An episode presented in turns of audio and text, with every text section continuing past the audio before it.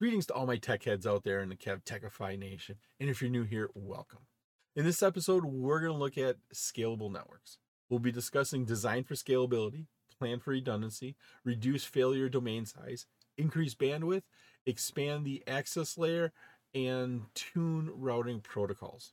This episode is part of my series on enterprise networking, security, and automation for the CCNA. I'm Kevin here at KevTechify. Let's get this adventure started.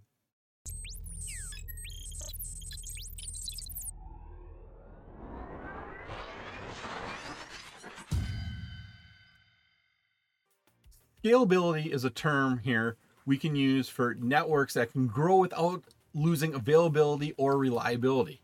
You can make your network better. You can make your network adapt to newer technologies without losing availability. You don't have to have downtime. Your workers aren't working, they're not making your company money, and you can have reliability, meaning that even though you made a change, it's still going to be up and we can build in redundancy with that reliability. Part of your job as the network administrator, network designer is to develop some strategies here to enable this network to be available and to be scalable and to do it effectively and easily. Now, to do this, what you need to do is look at redundancy, multiple links, scalable routing protocols, and finally, especially in today's world, look at having wireless connectivity. Redundancy can prevent a disruption of services, minimizing the possibility of a single point of failure. Now, to do that, what we have to do a lot of times is look at installing duplicate equipment.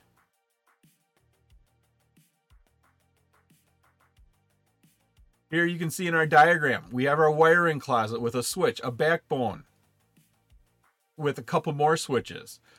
Installing that duplicate equipment here. So in the wiring closet, we went from just one switch, now we're up to two switches. On your backbone, from two switches to four switches. Having that redundant equipment in there. So if one of these fail, the other the others will take over. The other key part about this is having redundant paths. Not only do you put it in there so that you have one path and two paths, but we also have these redundant paths where the first switch can will connect into two switches. That second switch you just connected in, they will connect into two. So even if one of these paths goes down, we can still get all of our data through there. All of our workers can do the work they need. All of your customers can order all the all of whatever they need and spend money with you so you can make more money. The other thing you need to do is provide failover services for critical devices. And that's what these redundant links are. And a lot of times they come with protocols that make them redundant. Where if the main one fails, the second one will take over. So you need to make sure you look at those failover services. These redundant paths, couple things to pay attention to. When you set them up, yes, you're going to have redundant paths, but in an Ethernet network, it may cause loops. They may be able to loop around. So switch 5 can go to switch 2, which can go to switch 7, which can go to switch 6, which can go back to switch 5. And then we can start that whole loop over again. So we could cause loops having these redundant paths. So you need to plan for that. And the best way to take care of these lap or sorry, these loops at layer 2 is with spanning tree protocol. You, you have to have it. It's required when you start looking at layer two redundancy. A well designed network controls traffic and it limits the size of failure domains. Now, what do we mean by that? It's the area of the network that is impacted when a network experiences problems. So, when you design your network, if you have a failure in one area, it shouldn't take out your entire network. Hopefully, you have redundancy where you can fail over to your redundant solution. Or if there's a complete failure, at least the majority of your network won't go down. Only that, only a small area will go down. In a hierarchical design model, failure, failure domains here are terminated at the distribution layer. Right here's our distribution layer. This is where failure domains are terminated at the distribution layer. How you configure these distribution multi-layer layer 3 switches will allow you to limit the failures on your network and the rest of our network. Every router functions as a gateway for a limited number of access devices. You can see here that these layer 3 switches here, the ones that are running router, they only connect to a couple access layer switches. And that creates a small failure failure domain. If this distribution switch went one went down, looking at our design here, we see that we have redundancy built in. And so instead of this layer one act or sorry, access layer switch connecting into the D1, the redundant link takes it over to D2. So here we have a not even an existent failure domain. If over here distribution 3 switch went down, switch 5 would go to D4, switch 6 is unaffected, but you would lose access to switch 4 at the access layer. So this switch right here would lose access. But that is as far as your failures would go. So you have a small failure domain there. Yes, people connected into switch 4 would be upset, but at least the rest of your company, the rest of your organization, the rest of the people making money for your company would still be able to work. Routers or these multi-layer switches are typically deployed in, in pairs. You can see here in our diagram at the distribution layer, we have D1 and D2 in a pair. We have D3 and D4 in a pair. Now, what these are referred to, and sometimes they're referred to as a building, sometimes they're re- referred to as departmental, but you're going to hear a lot of people call these switch blocks.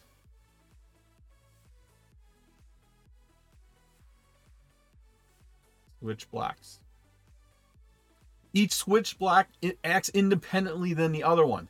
So the the switch block over here on the left is going to act independently than the switch block on the right. A failure of a single device does not cause the network go, to go down either. What we see here is in these switch blocks, you have to have multiple distribution devices. And if one of these goes down, your devices will still go up. And of course, if one of these goes down, you should have some sort of monitoring set up. You should have some sort of notification set up that all sorts of bells and whistles and lights start to go off that you lost a distribution switch. Yes, everything is fine. You're giving the illusion to your end users everything is fine, but you need to jump into action, get that distribution switch back up and going so you have your redundancy. Because if D1 goes down, you now have a central point of failure and you want to make sure that you want to restore D1 as soon as possible so that you don't have that central point of failure anymore.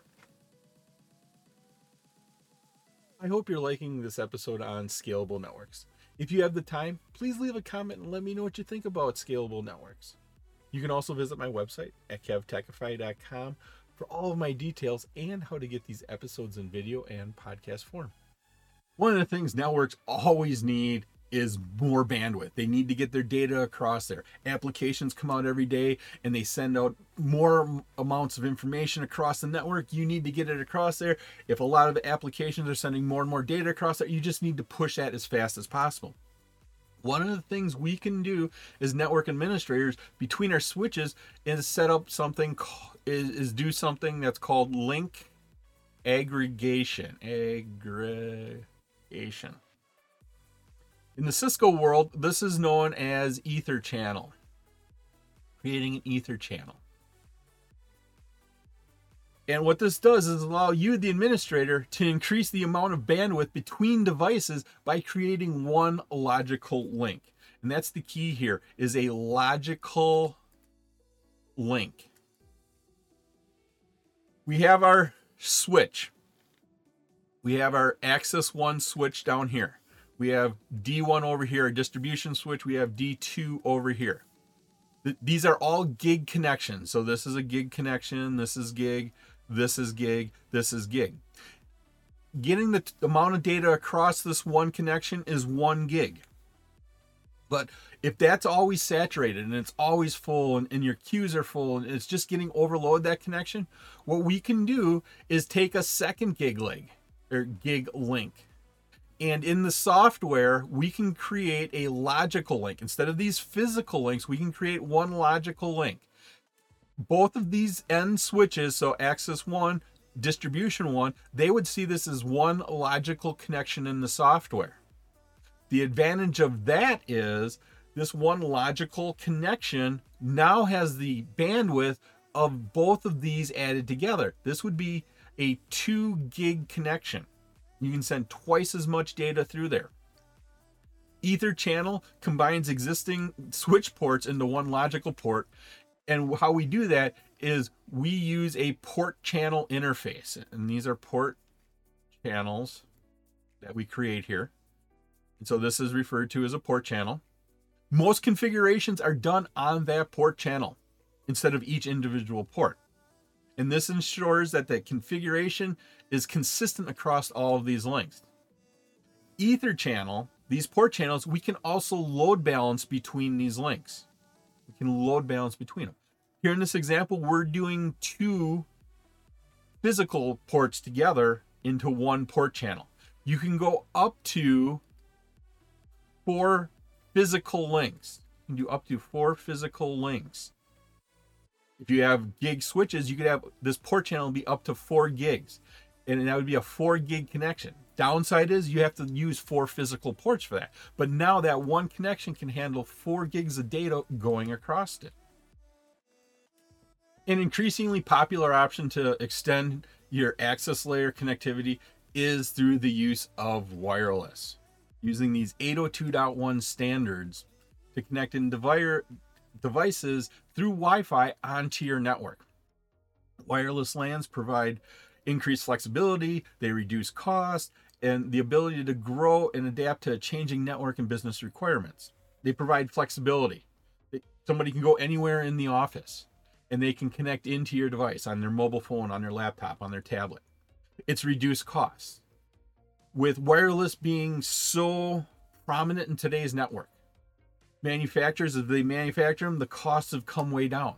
And it's now a lot of times cheaper to install wireless than it is to install wired connections.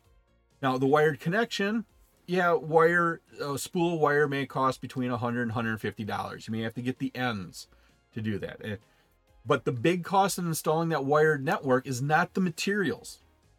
It is the manpower to actually run that wire from the wiring closet up the wall, across two two hallways, a room, down the wall, terminated at a panel. The labor cost is the big thing. When you include that, a lot of times wireless is a lot cheaper.